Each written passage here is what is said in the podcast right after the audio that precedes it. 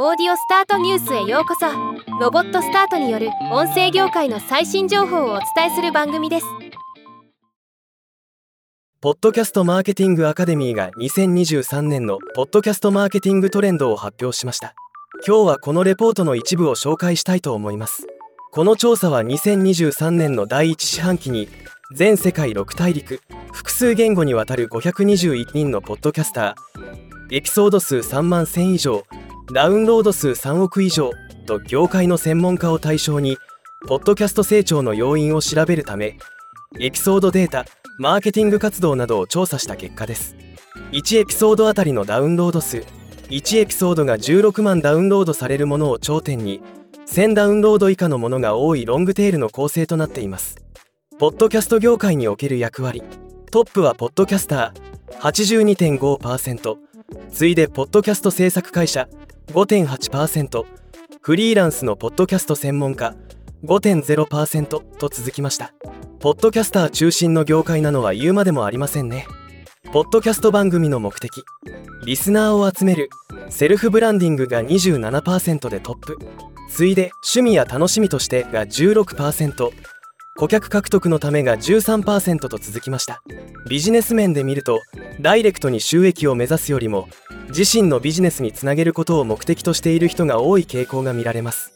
ポッドキャスト番組のビジネスモデル。収益を目的とする場合のビジネスモデルとしてトップはコンサルティングの25%次いでフリーランスの20%ポッドキャスト広告の13%と続きました。月間エピソードダウンロード数。月間ダウンロード数は平均1425回。1エピソード平均のダウンロード数は421回とのこと。また月間公開エピソード数は増加傾向にあります。エピソードのダウンロード数の年間成長率分布。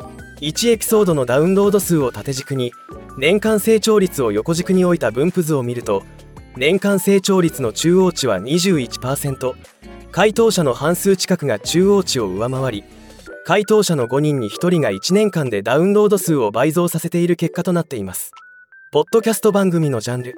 ジャンル別で見るとビジネスが24%でトップ。次いで社会と文化。教育が11%ヘルスケアとフィットネスが10%と続きました。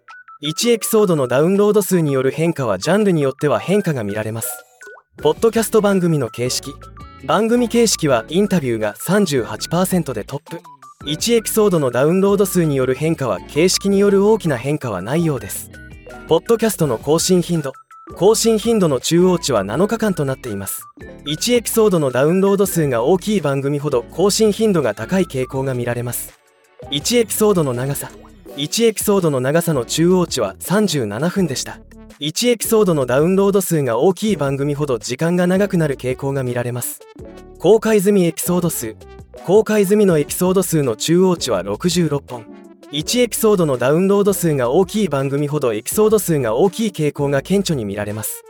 ポッドキャスト番組の月間予算予算が多ければ番組が成長する傾向が見られます。